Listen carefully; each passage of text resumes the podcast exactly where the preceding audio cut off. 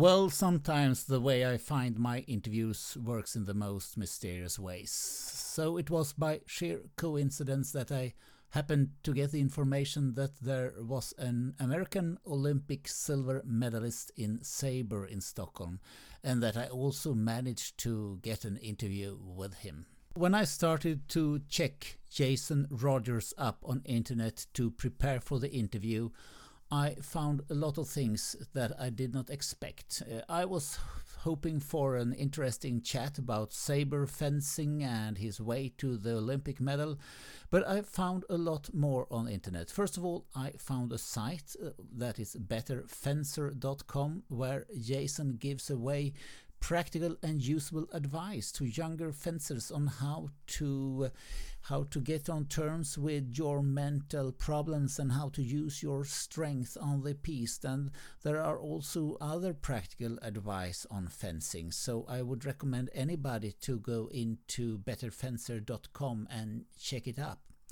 I also found an article in the well known international men's magazine Men's Health from April this year, where Jason Rogers writes about his own problems with performance anxiety, both on the piste uh, as a fencer but also in his private life.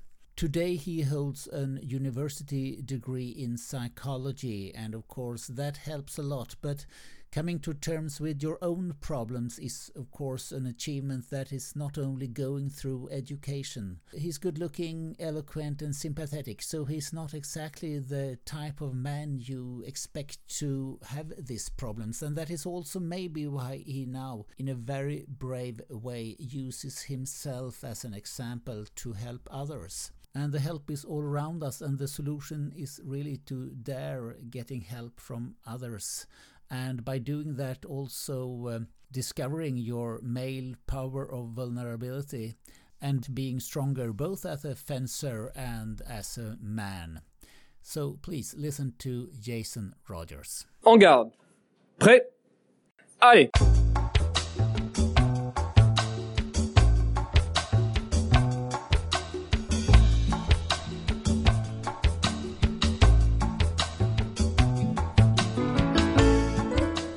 Very welcome to Behind the Mask of Jason Rogers. Hi, thanks for having me. Thank you. Uh, Jason, behind the mask of, it's uh, bakom masken på. You are married to a Swedish girl. That's right. How is your Swedish? Uh, inte bra. good enough. Bakom masken på, do you understand? Yeah. Uh, good enough, yeah. That's what this podcast is all about, is trying to go a little bit behind the mask of the person that I interview. So um, you are a silver medalist in the Olympic Games in saber for the United States. You are two times Olympian. You also took part in the 2004 Olympics in Athens. And uh, you are uh, working a lot still with fencing, but from the other side of fencing, I would say, from outside of fencing looking in. Uh, but I have a format for this podcast. I want to start with from the very beginning when you first entered the fencing room and how it became how, how it came to be that you became a fencer?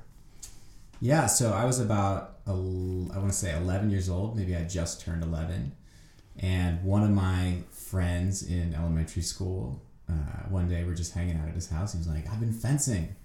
And i was like okay cool i don't really know what that is. I know sword fighting from star wars and the princess bride and all sorts of movies like that. And um, he was like, "Well, you should really try it with me." So I went along with him one day to a club. Uh, that club was called West Side Fencing Center, mm-hmm. which was in a very old kind of classic building in Los Angeles called the Helms Bakery Building. Um, it no longer exists, unfortunately. Um, but I started fencing foil. I just took lessons um, with the coach there, and actually, after a few weeks, almost maybe a month, I really wanted to stop uh, I was not all that interested in it. It was very technical, you know, for a kid with, mm-hmm. you know, I would say I had ADD at that age, but every kid has wandering attention. And um, yeah, I was just like, nah, eh, whatever. And the club manager and my mom sort of conspired together to get me to stay fencing, but I switched weapons from foil to saber. and in so doing, I changed coaches to a new uh, a new coach, a guy named Daniel Costin from Romania, and that was kind of like where it clicked for me. I fell in love with him. He's like just the most wonderful person. Uh, he coached me from age 11 to 18 and then again from 22 to the end of my career Mhm. which was about 27 or 28 um, He's still coaching in that club. If you go into the website of the club, he's still presented as a coach, I think. He is he, he now has his own club called avant-garde Okay. fencing Mm. which is also in la it's just that club broke off and Mm. coaches went their different ways formed their own clubs and um, yeah it was a really magical period for me that Mm. Did he see you specially, or did he see all of the kids that came into the, the fencing room or the? Do you mean did he treat me differently Yeah, well, did did he sort of did, did he see you among the other ones, or or were you special in any respect to him, or or was it that he saw all of them in different ways? I think- but I everybody mean- was seen. One thing that I can say that he's incredibly good at is understanding different personalities, especially of kids, and figuring out how to get the best out of them. Mm. So in my case, you know, he was just great at like making it fun, very lighthearted, always cracking jokes. Literally during our lessons, it was more like a comedy show than it was a fencing lesson, um, which always kept me really engaged. And then a, about a year into it, I went to my first national competition uh, for under 13, the under 13 Mm, mm. category. And like, lo and behold, I, I won the competition. And that was kind of the first moment when I certainly realized that I had a knack for this sport. And I think probably he had seen some potential in me beforehand, but it was the first time it kind of became realized and actual. It was like, all right, this kid kind of knows what he's doing. Mm. And from that point forward, our relationship just grew closer and closer. We traveled together to competitions, first nationally and then internationally, and you know. Did he also have other successful adepts or pupils in his group, in your group, or were you the star of the group? I would say um, I'm probably the most well known of his American athletes. Uh, he coached uh, a, a couple of Olympians back in Romania. Mhm. Um, one guy who was very, very successful. His name is Vili Szabo. Um, he's a very successful saber athlete. Was on the national team and later the Olympic team. He Yeah. made the finals in the you know the sort of like world famous uh, Hungarian Grand Prix. Mm. Um, so he, but yeah, I, I, I definitely, um, definitely probably in the U.S. I was I was up there. Yeah, Right. And you had him until you were 18 or 19, Correct. and then you moved to college. Exactly. Yeah. So one of the things that is tricky about growing up in LA, if you're a fencer, is that there are individual coaches that are fantastic, um, Mm. but in terms of a fencing community and having a strong kind of you know tr- training environment where you have the right people around you to practice with, um, it was it was tough. I kind of grew out of the environment that I was in, and I needed more competitive athletes around me. Mm. So uh, I initially wanted to move to New York. For years, I wanted to go to Columbia and in Manhattan, and uh, New York City is kind of like the epicenter of, of U.S. fencing. Mm. Um, but I had also been going to summer camps pretty much every summer since I was 13, with headed up by a coach named Vladimir Nazlymov, who is a legend in you know saber fencing, you know, Mhm. multiple you know gold medalist at the Olympics, um, individual medalists at World Championships, um, who had just taken over the program at the Ohio State University in Columbus, Ohio. So he recruited me there, and I think you know it was Mm. we had a connection that I couldn't you know replicate with another coach. So I thought that was the place to go. Yeah. So you sort of earned a scholarship through your fencing, so that you were able to go to the Ohio State Correct. Yeah. University and fence for them. And you still, all of this time, you kept your your levels in study, you your quality in the studies on a very high level. I understand. Yeah, I mean, I was pretty, I was pretty academic in high school, um, Mhm. and then when I went to Ohio State, I, I don't know, I just, I worked pretty darn hard at school as well. Um, Mhm. So, which means I didn't have much of a social life in college, but because I was practicing and training and traveling, but also taking honors classes and doing papers and homework on the plane. And, Mm. um, Yeah, all, I mean, all I- your things that you, you look back to your life and think, oh, I should have been learned to play the guitar. I should have learned to do that. I should have learned to do that. And what was I doing instead? yeah. I was fencing. Yeah, I mean, I think everyone looks back at a lot of people talk about their university years as being the best in, of their life, and they were for me in some respects. I made my first Olympic team while I was in college, uh, which was obviously a thrill. But I also, you know, like the developmental years when you just get to be free and whimsical and don't have a lot of responsibility on your shoulders. I kind of missed out on those years a bit. Mm, all right. But you had great success with your fencing, and you were a good saber fencer. And you said that you quite early you noticed that you were, you had it. When was your first international competitions? My first international competition was, I believe, the World Youth Games in Moscow in 1998. Mm. You are born in '83. I was born in 83, so I was 15. I just turned 15. It was a summer Mm. time tournament. It's basically the Olympics For for. Youngsters, yeah. for Mm. teenagers. Mm.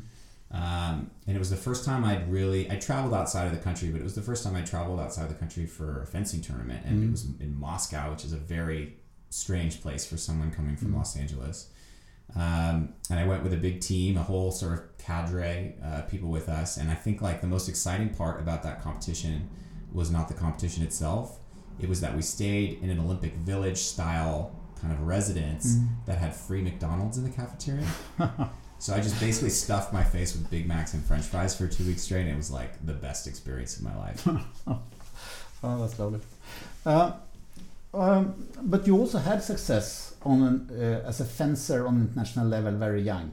Correct. Yeah. Yes. So that following season was when I when I really started going abroad, uh, and I would go pretty much to all of the junior World Cups in saber. Mm. um, so the under 20 World Cups. Uh, and and as you pointed out, pretty early on, I started doing well. I think I medaled in my first season at the Budapest World Cup. It's hard to remember Mm, sort of the order of operations of some Yeah. of these things, but yeah.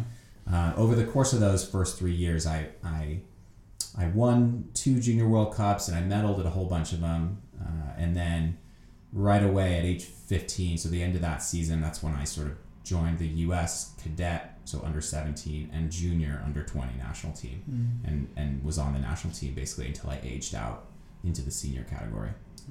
What, what I understand from what I've read of what you have written, fencing is very much a mental game for you. When when did it start becoming an, a mental game? How long was it just easy fencing, doing things because the body did it for you, and then when start when when did the mind come into it? Yeah, basically it was it was when I went to Ohio State. Mm. that was basically the point when I started thinking about what I was doing. And not to say that I wasn't tactical before that, because Daniel Mhm. taught me a lot of sort of tactical, simple tactical strategies. Like, for example, you attack hard and fast, and in the next touch, you do a parry or post, because that's what Mhm. your opponent uh, is not going to expect. Uh, but when I started working with Vladimir, Vladimir came out of this Russian system, which was incredibly uh, homogenous in the way that they looked at fencing strategy. So he had these kind of old manila folders of like strategy documents that he would try and explain to me. Um, and so I was initially very confused by it, but it basically taught me to start thinking sequentially, almost like a chess player, about how you unfold a strategy over a series of moves or you know over the course of a match.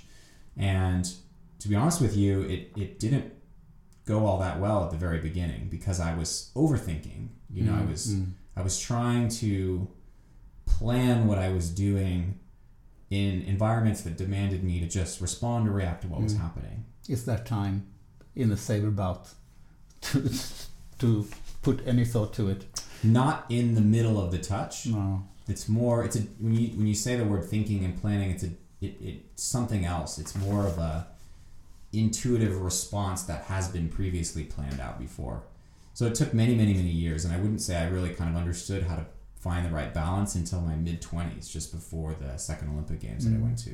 Because you already in 2004 you qualified for Olympics in Athens at age 21, Correct. and you didn't do any World Championships before that. So that was the first. Uh, no, I had been to World Championships before. or you that. had. Yeah, so I qualified for the World Championships in 2003 in Havana Mhm. and in 2001 in Nîmes. So I made the our senior national team and went to senior world championships at 18. All right. Um, that was the so that was the first time. Yeah.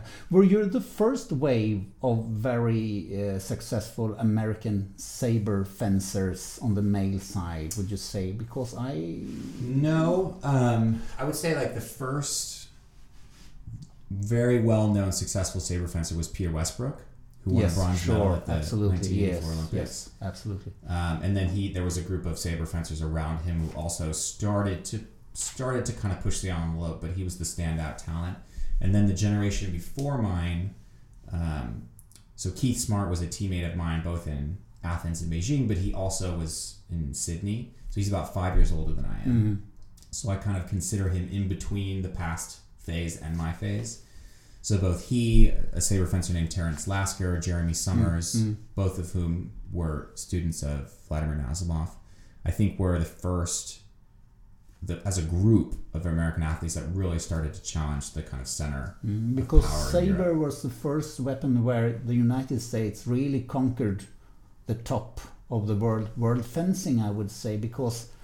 Uh, you were not so strong in epee, and the foilists were, were neither strong on an international level. The only, I think that's true to a degree. Women's foil was also very strong um, around sort of like 98, 99, 2000, 2001. So there's a, a women's foilist named Iris Zimmerman who won a bronze medal, I think in like the 2001 Mm. World Championships. There was also a foil fencer named Anne Marsh, very strong, very aggressive foil fencer.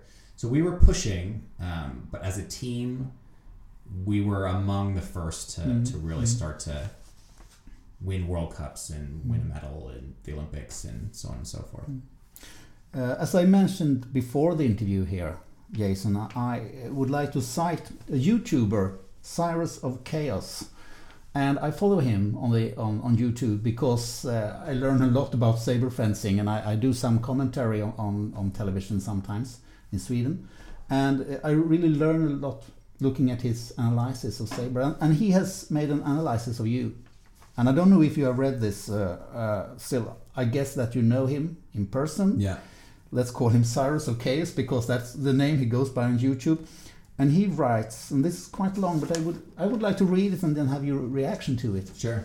So Jason is a low energy fencer whose whole game focuses on being slow most of the time, with quick bursts of speed. Once he has the attack, Rogers moves slowly until he feels he has the distance, then he accelerates with a simple advanced lunge. Would you? Is he right? Are you slow and low energy fencer and Yeah. then you burst? I mean, it, it slow like a low energy fencer is is has a bit of a negative. Still saber we are talking about. Yeah, exactly. So um, I think his description is definitely true. I, I was the way I would characterize my fencing first and foremost was as a I was a very defensive fencer. Mm. So I spent a lot more time trying to lure my opponent into the zone that I felt comfortable, which was the middle or on my side of the strip, just because I was quite good with managing the distance between myself and the opponent, making the opponent fall short, Mm. and then taking over the attack Mm. rather than trying to be aggressive from the outset of the point. And then in terms of the explosivity, I think that is also true. You know, I my power came not uh, right off the line. Generally speaking, I would kind of slow creep up to my opponent, let them fall into the wrong zone, and then begin my attack. And it was usually advanced lunge or advanced advanced lunge. Yeah. So I learned both from Daniel and also from from Vladimir to do footwork in a very kind of specific way, and then you know, under pressure and competition. That's just kind of how I was able to put it to best use. Mm. But with, with with your coach, did you actually discuss this tactic? Discuss what is your game? What are you good at? How should you play it? Or did this sort of fall into itself afterwards? Or did, did you really analyze your own game while being fencer so that you know what Yeah. you're good at? We did a lot, and especially with Vladimir, like 'cause- because Vladimir came from the Russian system, he was kind of trying to inculcate me with into the the Russian style of fencing, which is so much more aggressive than Mhm. what I was used to. Uh, so he was constantly putting pressure on me to be more aggressive off the line, you know, right from the outset, the way that the Russian athletes that I was fencing against were Mm. um, because my system worked really well against certain styles, but not really well against their style. So he was kind of trying to teach me to be like them. It didn't. I never fully adopted that style because I just couldn't figure out a way to make it work for me. But we were very conscious of trying to kind of systematically move my fencing away from depending on a certain series of actions and more towards being kind of balanced both between you know aggression and I would, I would, I would just read read the second part of this, uh, where Cyrus of Chaos says that Jason is one of the more interesting fencers on the international circuit because of his ability to make intelligent changes in his game, more so than most people. Combining these three simple actions advanced lunge, double advanced lunge, and fake attack, he builds a rock, paper, scissors game into his attack that most saber fencers only use at the beginning of the touch. Rock, paper, scissors game. I like that. Yeah. It's interesting because it, it um I think when he describes it, it makes it seem like it's much more calculated than it really Mhm. is. It's it's more the way that it unfolded for me when I was actually fencing and implementing kind of those strategies was Vladimir, for example, taught me, as I mentioned, a very specific way of, of doing footwork where you keep your balance on your back foot and you mm-hmm. keep your back hip very much tucked underneath you so that your your body never leans too far forward, which can make your inertia basically end your attack before it needs to end. So I was very aware of my opponent's body as I was attacking them and constantly adding small steps into my attack to basically just readjust how far it was going to extend. Hmm. And I think that's what he's describing with both the beat and this kind of rock, paper, scissors game, which is that it looked like I was going to finish my attack, so the opponent would stop moving backwards. But in reality, because I had such good balance, I was able to basically look like I was finishing, but then extend my attack another extra step or two. Hmm. So, hmm. I mean, it just underscores kind of the importance of footwork. I spent more hours than I could count by myself practicing like a very specific kind of fluid footwork movement, which which was the kind of the key to being able to stay on balance while your opponent was kind of moving back through the zone. Yeah. Uh, as I said, we don't do much saber in Sweden, so it's really worth a lot to be able to watch now saber, real saber fencing on the YouTube, and, and to and have somebody analyzing the game for you. It, it, gives you a lot. And as a as an epee fencer, uh, I would say that we work a lot more, or used to work a lot more, just to see what happens by chance, and and that it's more like you're putting putting a you don't decide you don't have to decide so fast what you are going to do so you don't you more put the mental pressure on your opponent than the physical pressure Mm-hmm. Yeah. and of course by putting the physical pressure in the end it, it will be a mental pressure yeah. uh, so you competed in in athens and then also in beijing where you together with your teammates won a silver medal Yeah. Yeah. mm. Was pretty cool. That's pretty cool. Yeah. I'm impressed. Yeah, I'm- I certainly are. Uh, and um, you beat Hungary 45 44 in the quarterfinals, and then you went on to beat Russia 45 44. Well, I think it's probably important to just go back to Athens for for a second as a as a prelude to talking about Mhm, Beijing mhm. because the team of let's talk first about the team event, and maybe later we can talk about the individual because they were very different experiences. But um, in the team event, we fenced the exact same teams. So we beat Hungary in Athens uh, by a very small margin. Then we lost to France by one touch. Then we lost to Russia by one touch. So we had basically a mirror image of what happened in Athens and Beijing, where we beat Hungary by one touch, we beat Russia by one touch, and then we lost to France in the final.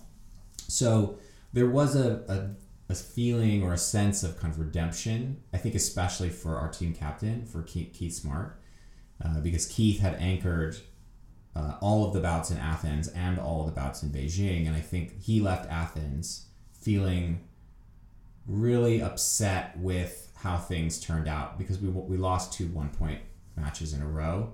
I think he felt this huge pressure or this um, this sense that he let us down in some way, which wasn't true. We all fenced our hearts out. Mm. Sometimes things don't go your way, mm. um, but you know he was the elder statesman. He had been number one in the world prior to those Olympics, so I felt more responsibility to carry our team than I think the rest of us. And so back in Beijing, to have things kind of the coin flip the other way was eerie. It was very strange. It was kind of one of those things where you're like, is the you know you can't help but feel that the universe is you know doing something strange in the background that you can't really understand. Um, but the most memorable moment from the Beijing Olympics, as I'm, as I'm sure you might be able to intuit, was because we were myself, Tim Morehouse, and James Williams, who was our fourth teammate in mm. Beijing, were sitting on the sidelines as Keith was fencing in the final segment of the bout against Russia against Stanislav Pozniakov, who's like mm. probably the most legendary saber fencer of all time. Um, we started the match down, and Keith basically just started hacking away at the score, you know, like one touch after the next, one touch after the next. Then Pozniakov scores what looks like the winning touch. It seems like it's all over. The Russian crowd's going crazy. We're crestfallen because we think it's over and we have another Athens on again. our hands. Mm-hmm. And it turns out that Keith had stepped off the strip. One of the referee side judges had stopped the match. There was a whole dispute about that. But basically, what ends up is they go back on guard. Keith scores another touch. It's 44 44. My heart is in my throat. Tim, my teammate, is literally like can't look. He's got his eye, hands over his eyes. And then Keith goes on to basically like score the most dramatic touch I've ever seen, which was a flunge in the air, barely touching Pozniakov's match. He landed on the ground, somersaulted, celebrated, screaming, crying. The crowd's going insane. All of us are like out of our minds. My teammate Tim actually passed out on the ground, like unconscious and we just like swept together in like this hug and it was like this explosive emotional relief that I've never felt before. It was like it was like all the years of pressure mm. just kind of coming out your eyeballs. It was yeah. it was um that was really special. Yeah. Yeah, I I understand. I cannot say that I experienced the same, but still. Um, yeah, so so where do you go? what do you ask after that? Yeah, where do you yeah, go? as I well, said, I can take this away if I like. It, so that was great. Yeah, that was great. That was a fun yeah. interview. Yeah. Um, yeah, I. It was really special, but it was also hard because then we went on to, to into the gold medal match, and um, I actually didn't fence in that match. My teammate James, uh, I came out, and my teammate James fenced in that match, so I kind of sat on the sidelines for that one. So you know, you're fencing for the gold medal, every athlete's dream mm. against the French, who had won in Athens, also one of the most legendary teams of all time. So, you know, to, to lose that match, it made it a little bittersweet. You know, they say that silver is kind of one of the hardest medals to win because, you know, you win the bronze, you kind of lose the silver. So there was a there was a moment during and especially after that match was over where we all were a bit like oh man like are we mm, ever going to get another shot at this probably not um, but very quickly you know you get sort of rushed off by the organizers you reframe it in your mind very quickly as i, I just want I'm, i won an olympic medal like mm. oh my god my mm. life is forever different mm. um, and yeah, being up on the podium with friends and family in the audience, especially knowing like my mom and dad were there, my cousin and her husband, a lot of people that I knew that were just general supporters of the American fencing community were all just going nuts. And just, it's like one of those, you just, it's so magical. I can't really explain what it feels Mhm. like. Um, but yeah, and then we had another week and a half of just like great times in Beijing, going out, having fun, you know, just enjoying the Olympics, going to other sporting events, meeting athletes. Mm. Uh, it's a very special time. Yeah. Uh, but and you continued your fencing. You you took part in in the World Championships in 2009.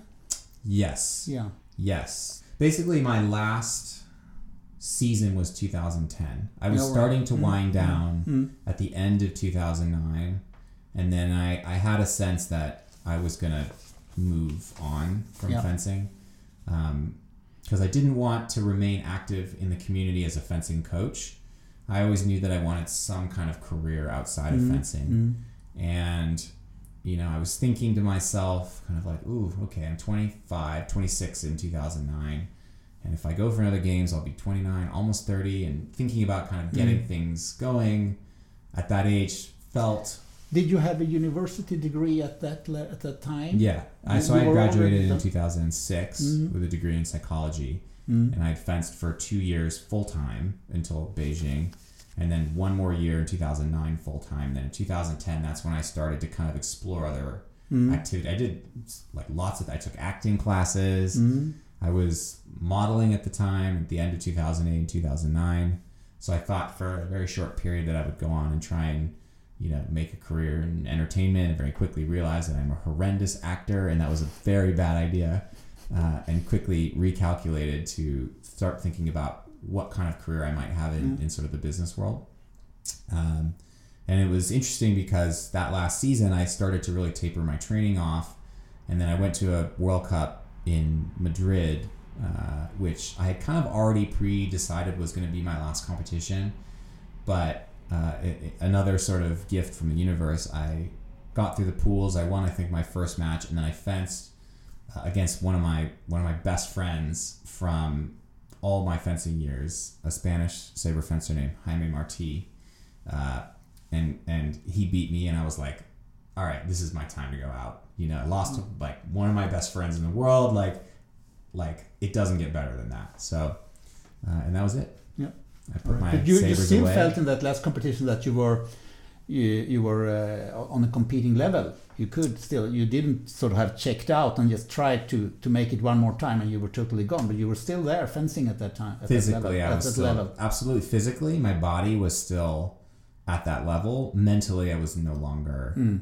Eager. I was no longer eager. I didn't. I lost the passion. I, I think I lost the the motivation that you need. That sort of insane desire to just get to the next level. Um, And for a variety of reasons, which we can talk about. But um, yeah, it was sort of like the life force drained out of my Mm. fencing career, and I just knew. I just knew it was time.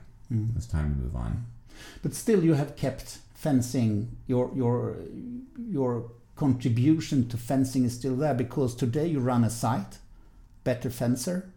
That's And right. If Yeah. you Google it, you will find betterfencer.com where you share a lot of uh, advice for not only younger fencers, but mostly I would imagine for younger fencers. And it's both mental advices, how to prepare your game, how to stay on focus, also training advices, and also advice around how to afford the sport. And you have other contributors also to the to the site, but how to being able to afford the sport, to go around, travel around, and compete, and how to prepare for competitions, and, and also how to um, how to choose a, a college if you want to do fencing. There's an article on so. so so there is a lot of material in this site that you that you provide for. Yeah, yeah. I actually, after I stopped fencing, I was kind of off in, you know, that I was working in sort of the advertising Mm. agency world for about six years, and I took a very long break from fencing. I was not fencing at all. I wasn't thinking about fencing. I was, I just kind of needed a mental break. And then around the time of the 2016 Olympics, I was watching a lot of the competitions, and I felt like a rekindling of that energy of wanting to be a part of the community in some way. And yeah, I think the, the idea for the site came from just the recognition that all the years that I was fencing competitively, my coach uh, or my coach is, taught me a lot about the actual sport from a technical, tactical, and physical standpoint. But a lot of the improvement, especially in the later years when I was really getting up to an elite level, and the difference between myself and my opponent was was pretty minute. You know, Mm, was mm. it was mostly mental. I had to learn all those things kind of on my own. I had to read books about sports psychology. I had to read books about nutrition. I had to read books about, you know, f- like physical training. You Mm. know, actually like you know training and conditioning and periodization and these kind of principles that are best practice in a lot of other sports and in sports where there's more infrastructure and funding, you have someone that can actually help you design that into your training regimen. And in fencing is now they have much more of that, but in those years, you know, 10 years ago, there was less of that. So yeah, I wanted to take all that stuff that I had learned and kind of try and capture it for someone like me at age 15, 16, 17 Mm. um, and yeah, just and, and package it up and, and tailor it for somebody who's fencing, Mhm. you know, as opposed to someone who does taekwondo or someone who does. Golf. and you, you even have a really strong clickbait, I would say. Top 10 mistakes every fencer should avoid. And you have you have a number of persons there, including Mariel Zagunis, Daryl Homer, Miles Chamley Watson, Richard Cruz, yeah, and others Yeah. contributing with their mistakes that they would not, that, that they definitely should avoid. yeah, yeah. I mean, I so I've like I have the benefit of kind of knowing all those people from my competitive years and. Um, when I started the site, kind of I, you know, I, I was trying to build a community and um, I also have a bit of a marketing brain from working in this advertising world. So Mhm. it was one of the resource guides that I put together that, um, you know, you just, people like reading stuff like that. So, Yeah. It's easy. yeah, It's easy to to to uh, sort of uh, take it in. yeah, Yeah. exactly. Um, I will say it's been tricky uh, working on the site because I'm working on another project at the moment. I'm Mhm. working on a, a, a memoir about my years as an athlete, which we've already kind of talked about, um, but also my sort of years, you know, my coming of age, you know, the, Mm. the sort of personal experiences that I w- that were going on side by side with my fencing career. Um, and I mentioned before that, uh, you know, one of the reasons, or that like when I was stopping fencing, I was kind of I lost the passion for fencing, and I think one of the reasons that that occurred was, you know, I I had a lot of stuff kind of going on in my, my personal life pretty much since I was a teenager, um, and in some ways, fencing served as my outlet for covering a lot of that up, but I struggled with performance anxiety in fencing, which Mm. is something that I talk about a lot in the book. You know, my first Olympics uh, in Athens in the individual competition, I got absolutely crushed by a senior veteran. Yeah, you got crushed by Luigi Tarantino, and, and I would say that you still using that as, as an example of a failure. Yes. I mean, it was a failure insofar as I didn't put my best efforts forward. I Mhm. basically had a, a panic attack on the strip with him charging at me, and I shut down. I just stopped fencing. It wasn't that, you know, he was that much better No, than, than I was.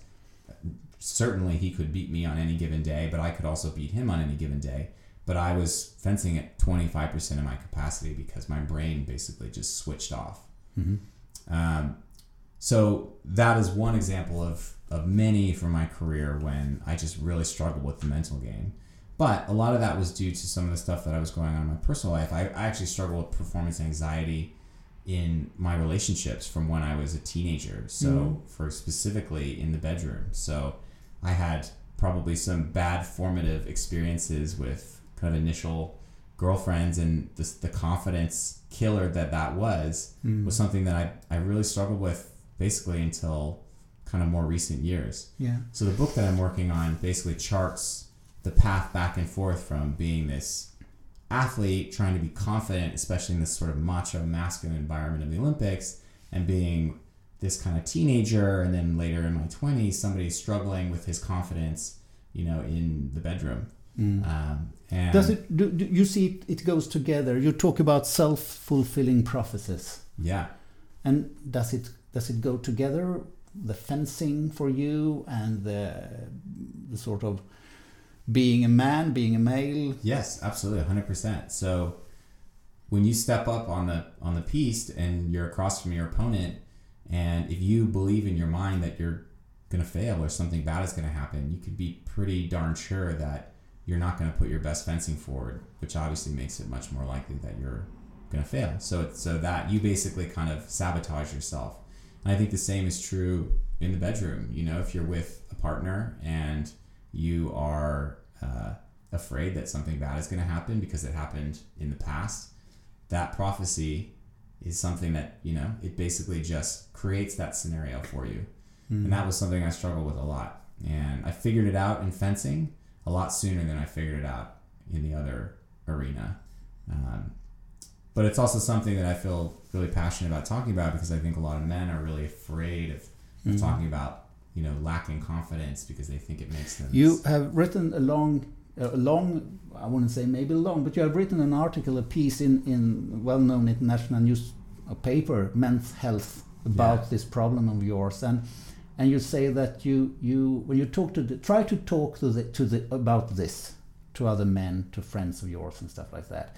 It's almost is as if it's something contagious that they don't want to get their minds infected by being around somebody that might spread these thoughts. Yeah, absolutely. It's like, yeah, it's a similar thing to, you know, when you're an athlete and you're struggling in a slump, you know, or if you feel like you choked in a match. Like a lot of other athletes are like, ooh, keep that away from me because it's this mm-hmm. weird, has this weird mystical quality. Nobody really knows what makes a great performance or what makes, like, where confidence really comes from.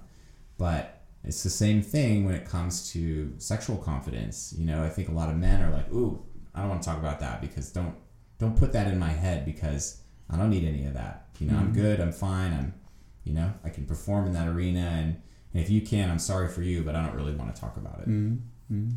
And you, you write in the article that when you really were able to start start dealing with this problem, or you probably you had dealt with it all along, but when you really got a got a clue to start solving it was when you had a talk with your dad. Yeah, well, I, I think that was the first major act of vulnerability that mm-hmm. I was able to muster because prior to that, I wasn't really talking about it all that much. Um, I had been working with a sports psychologist, and we would occasionally talk about that in between tactics for optimal mental performance. Um, but in terms of really letting down my guard and, and telling somebody how I felt about it and, and being messy and kind of sharing something without being afraid that that other person was going to judge me. It was it was with my dad, and um, it was one of the most like liberating things I could have done because I mean I love my dad, but we we had never really had those types of conversations before, and I learned a lot about him that I never knew. Like he was like, oh, I I struggled with that too when I was younger, so you know it's it's no big deal. Like like trust me, you'll be fine. Um, and I think that's really important. Is to like be able to just that's why I'm doing what I'm doing. Is I think you just, yeah. we just gotta be talking about it.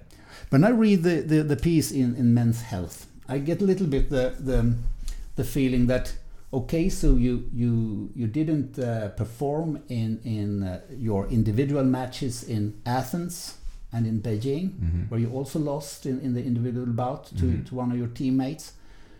Uh, so that is sort of connected to not being able to perform as a fencer also goes together with with pri- person, uh, problems in the in the private life.